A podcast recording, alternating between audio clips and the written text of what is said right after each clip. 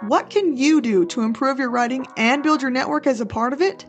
As a creative and professional writer, my time post college graduation was just that difficult to keep an upward learning curve that honed my craft and connected me with others in the field. So today, join me on a quest to connect writers to the experiences they need with top authors, editors, and publishers ready to share their methods for success. Become a part of a new elevated selection for publishers and debunk the myth that while writing is a solo act, being a writer is not always solitary. Am I Write? Hey there, word wizards! Welcome to another episode of Am I Write? I'm very excited because this is episode 20, believe it or not. And a lot of people that I've talked to um, have not even realized how quickly this show has grown and how many additional followers that we've had and excellent writers that we've had come on. And today's guest is no exception. We've got Heather Carter on, and she is a fantasy author, and also she is both indie and traditional publishing interested, which we'll talk about later. She also is really awesome about including neurodiversity in her books, which I think is a topic that we need to talk about more often. Um, so, without further ado, welcome to the show. Thanks for coming on, Heather. Thank you for having me. Yes, absolutely. And I have to apologize to um, those who may be listening. I do sound a little froggy today. I'm getting over a cold. Both me and Heather, even though we are states away from each other, have yes. been hanging out in the cold weather. and it's definitely affected me, so you'll have to forgive me for that. Um, anyway, so we're going to read her bio, um, and then I'll give her a chance to talk to you guys about herself. So, Heather Carter is an independent fiction author who writes primarily adult fantasy and fantasy romance. Avid writer since childhood, she has released two fantasy novels and has been featured in multiple anthologies, with more releases coming down the pipeline. Heather calls the St. Louis area home and lives with her husband, two children, and one extremely spoiled cat. What writer doesn't? And when she's not writing, she loves to read fantasy novels, make music, and drinks way too much coffee. so that is a fabulous introduction, and I'm gonna give you a chance if there's anything you want to add about kind of what's coming up and and where you're at in life and writing right now. Go ahead and introduce yourself to the audience. Well, hello. Um, I'm Heather. and uh, I am born and raised in the Midwest. I uh, have been writing since I was a little girl, really. Um, I was always an avid reader, and then I would get bored with the endings of books. And so um, I started writing my own. And same with movies. I get bored with the end of movies or I disagreed haughtily with them. And so I started, that spawned me to start writing my own books. And uh, uh, I thought, you know what? I can make a better story. so I was a stubborn little girl, and that's how I started writing. And it's just kind of been going ever since. You know, that daydream mm-hmm. aspect is, it's got to get on the page. So. Mm-hmm that's awesome that you uh, found that challenge come to you so early on in your in your writing career. And i don't think you're the only one. Do you ever find yourself this is something that i get in trouble with in my family is i'll predict plot points before they happen and they're like shut up don't talk about this plot. I just want to read i just want to watch the show or i just want to read the book. And i think that's because we're always thinking about it you know? We're always yeah analyzing what's going to come next and oh that's kind of predictable or oh that was a good plot twist and i get in trouble for that all the time so you're not the only one that's you know thought about that before. It's awesome. And i i'm very excited to talk about your uh your genre of of choice i guess your forte currently right now because that's yeah. one of favorite things. I will hold out for the romance and i will hold out for fantasy worlds. I think yes. because i'm a natural escapist. I know lots of people read um for other reasons, which is great. I think there's multiple reasons for you to read in different genres, but for me, escaping has always been a really important factor of my childhood, and I think it is for a lot of people, including you. It sounds like, and uh, so it's a noble calling. Um, so I wanted to talk to you a little bit today about. Um, first off, we like to to kind of dive into publishing a little bit. I know it's different for every author, but you have had an indie publishing journey, and you're also, you know, very open to to the traditional publishing method. Kind of mm-hmm. like to, I mean, you originally planned to have both happening. I mean, things have changed a little bit, but um, can you explain briefly kind of the different opportunities that maybe indie publishing has brought to you rather than that traditional way? Like, what what about indie has appealed to you? Um, what I like about indie publishing is the amount of control that you have. Um, there's um, in the traditional publishing world, you do trade off some of that uh, creative control at times. You know, it depends on you know the publisher and everything. But with indie, you know, it's it's a lot of work. You know, you're doing it yourself, but at the same time, you know, um, it's completely your vision. You know, it's it's on you, but it is you.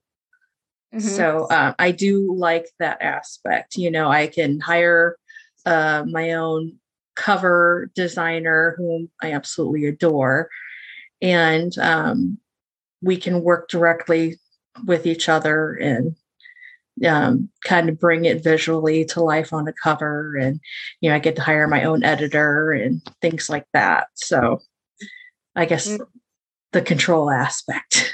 Right. And I think we do have a lot of listeners who are less familiar with this, um, who, you know, who aren't maybe traditional writers. And and to make it clear, you you give away a lot, maybe more than 60% of your creative rights as you sign on a traditional publishing contract because they have to do the marketing, right? And if you're doing indie, you have to do that yourself. So the, I mean, it is a yeah. toss up, right? But but that freedom to even pick your own cover artist is like unheard of in the traditional publishing industry. So how fun mm-hmm. to like get to be a part of that and to get to kind of get vet that through and give that your own um, twist and, and make sure that it kind of is in is in tandem with your creative vision for the book. Um, and and the freedom, I like that you mentioned the freedom because I think a lot of people are frightened of that. Um, because they don't know what they're doing. Um, and I I would ask if you have any kind of advice for those who are thinking about taking that that indie route and, and is there anything that you've learned from like marketing your own book that has been an unsuspected challenge or something that you have picked up over the years?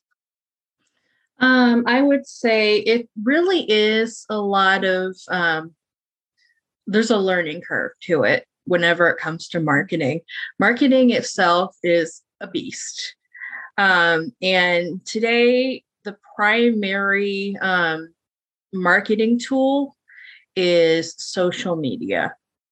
Um, there's, you know, algorithms at play and everything, and a lot of it's, you know, mysterious. mysterious numbers that we don't necessarily understand but um, having a social media presence um, goes a long way for uh, marketing your book mm-hmm. um, and so, what you'll want to do is definitely get that established um, as soon as you can. Hmm. But okay. that's a huge help. Yeah, yeah. The I love that you said it's a beast because that's a great way to just summarize kind of all that you have to put into it. The journey is definitely not over once you've published it, right? It's only just begun. So Correct. thank you for kind of breaking that down because I think indie is way less taboo than it used to be in the past, and I think it's offered a lot of opportunities to authors that um, didn't come the other, you know, the other route. So, mm-hmm. with that, you have a couple of indie published books. Can you tell us about them that have been published and what? Give us a little premise, a little teaser. Yeah. Um, well, the first one is of songs in saltwater. That is my gender swap Little Mermaid retelling um, instead of and it's for adults. Like i write adult fantasy romance just as a disclaimer. Um, but it's involves a merman who's in love with a human woman. And uh, he he does the whole you know trades us fins for legs and everything with uh, the sea sorceress but um, the book is actually very musical. He doesn't lose his voice and he has you know a beautiful gift that he is ashamed of because in their world um, he's a siren and siren music can harm humans. So he's ashamed of this gift because he doesn't want to hurt humans and he's in love with this woman. So um, the book has songs in it. Um, the characters sing and they play instruments and so it's a very musical experience mm-hmm. and that kind of weaves its way into the book and with the romance. And my second novel that I have out is The Third Veil. Now, this is a book that I wrote a few years ago. Um, I wrote a lot during uh, the pandemic lockdown, um, as I'm sure a lot of people did. Uh-huh.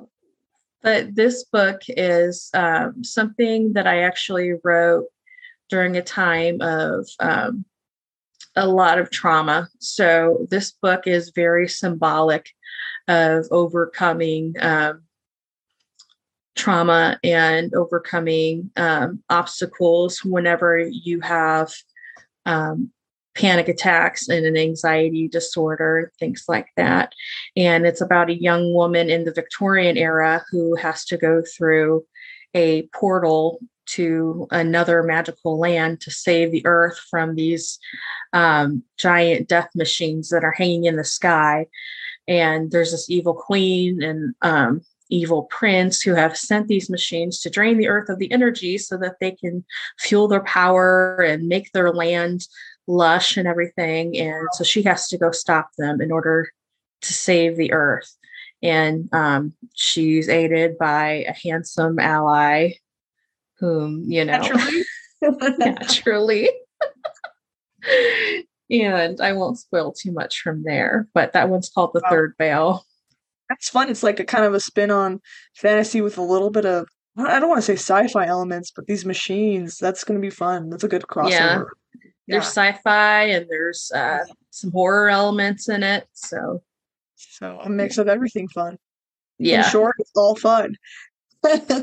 and this is I mean, we don't want to delve too much in the history of this, but but uh Heather had this book deal um, recently that um, kind of the, the publisher closed its doors and, and she had to pivot. And I just wanted to ask if you would kind of explain that experience a little bit briefly. I think it's good for those listening to see that it isn't all roses for those who are published. I mean, I know you you you know that inherently, but do you really know it until it's happening to you? You know, um, and so just I mean, if you'll just give us a brief bio, we'll go after we'll go from there. But yeah, um, I have another book called The Mountain King, which um, is a labyrinth inspired book and it actually got signed on with a small press as a three book series because um, I had been querying it. I wanted to go for traditional publishing. And it was due to be published um, this uh, July 2023.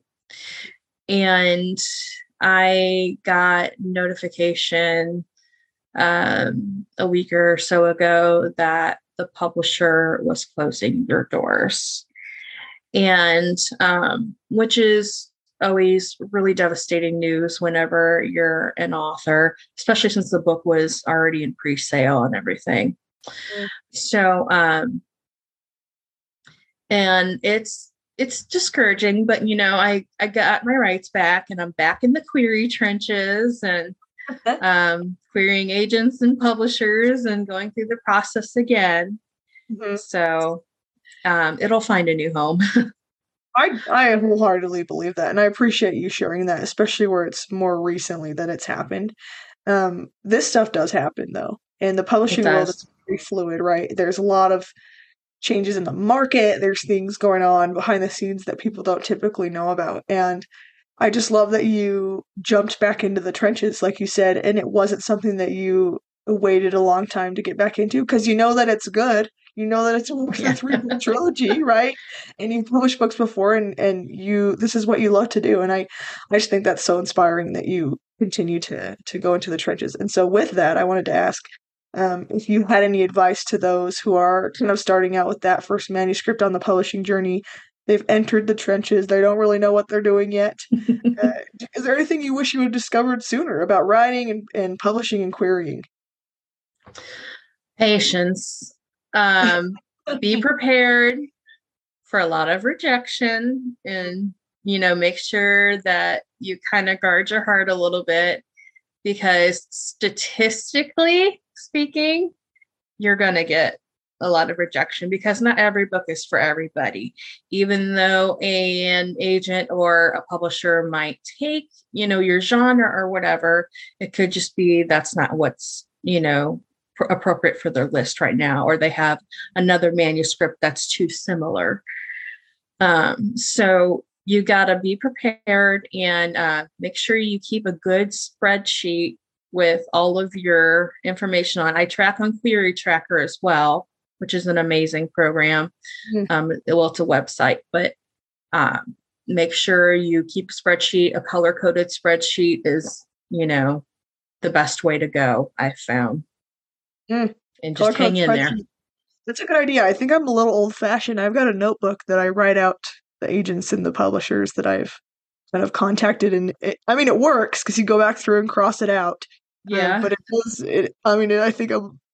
I'm spending extra time right writing that down and instead of typing it, so that's a good idea to do it in there. And with, with this crazy change in your in your plans for 2023, I mean, there had to have been at least a little part of of the dark night of the soul, right? The sting of ah, man, like I made it, and now I got to work again. And yeah.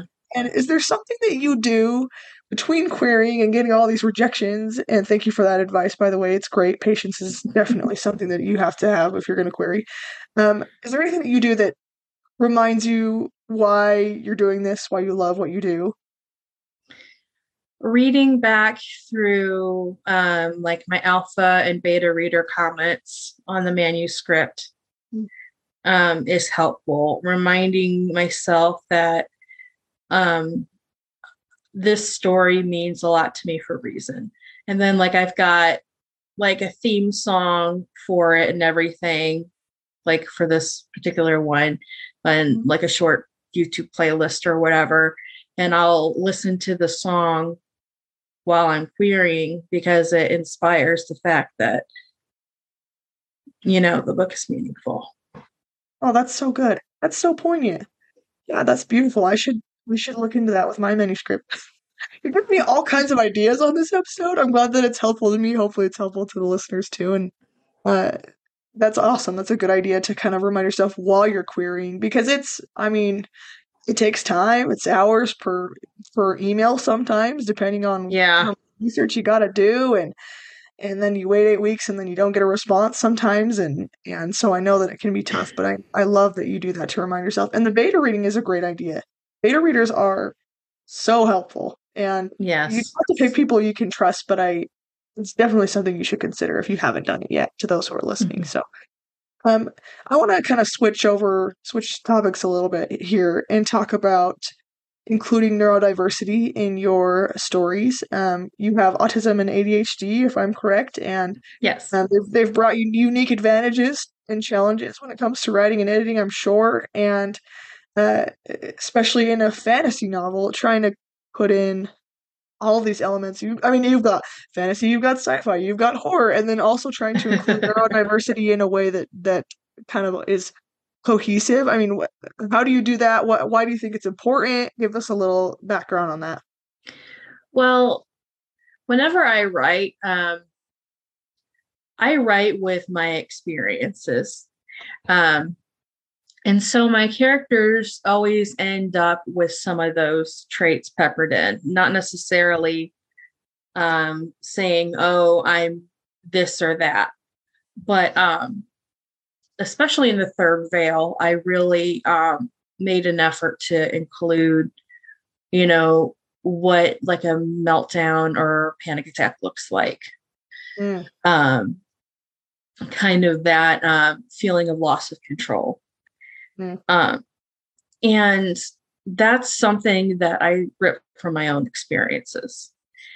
Um, and being neurodiverse myself or neurodivergent, um, it presents unique challenges whenever it comes to writing because you also want to make um, characters and um, situations and stuff that other people can understand and relate to as well.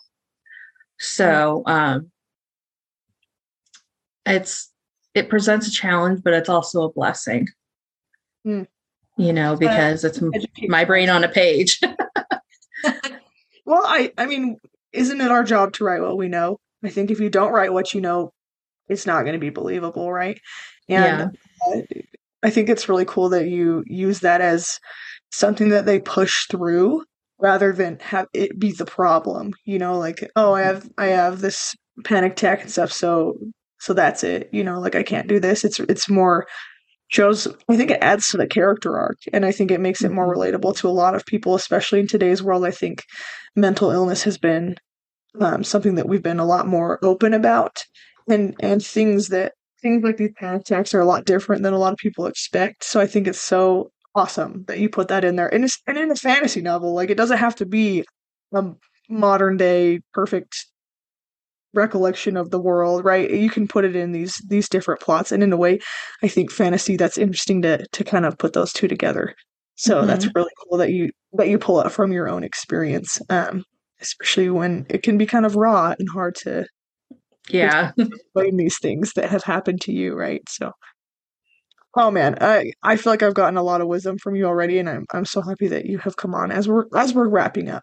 Um, I like to ask on the show if there is a trait or a tendency that you've seen in colleagues or developed had to develop yourself as a writer that you think makes a writer more successful maybe than some of the others around them i would say um, patience with yourself um, don't be afraid to fail. Don't be afraid to write a messy draft.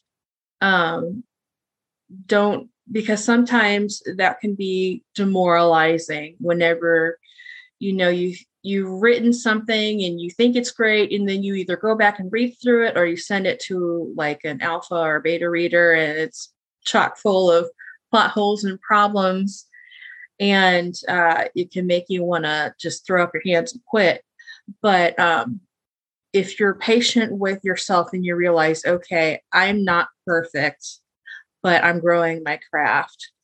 Um, I'm growing, constantly growing as a writer. And you just sit with the process and realize that it's a marathon, not a sprint. Um, that will help you go further. You know, and the people that I've seen who have made it have, you know, gone up that mountain and mm-hmm. uh, just learn how to be patient with themselves. You're telling me it's always a mountain? You don't you didn't just skip to the top and that was it for you? Wow.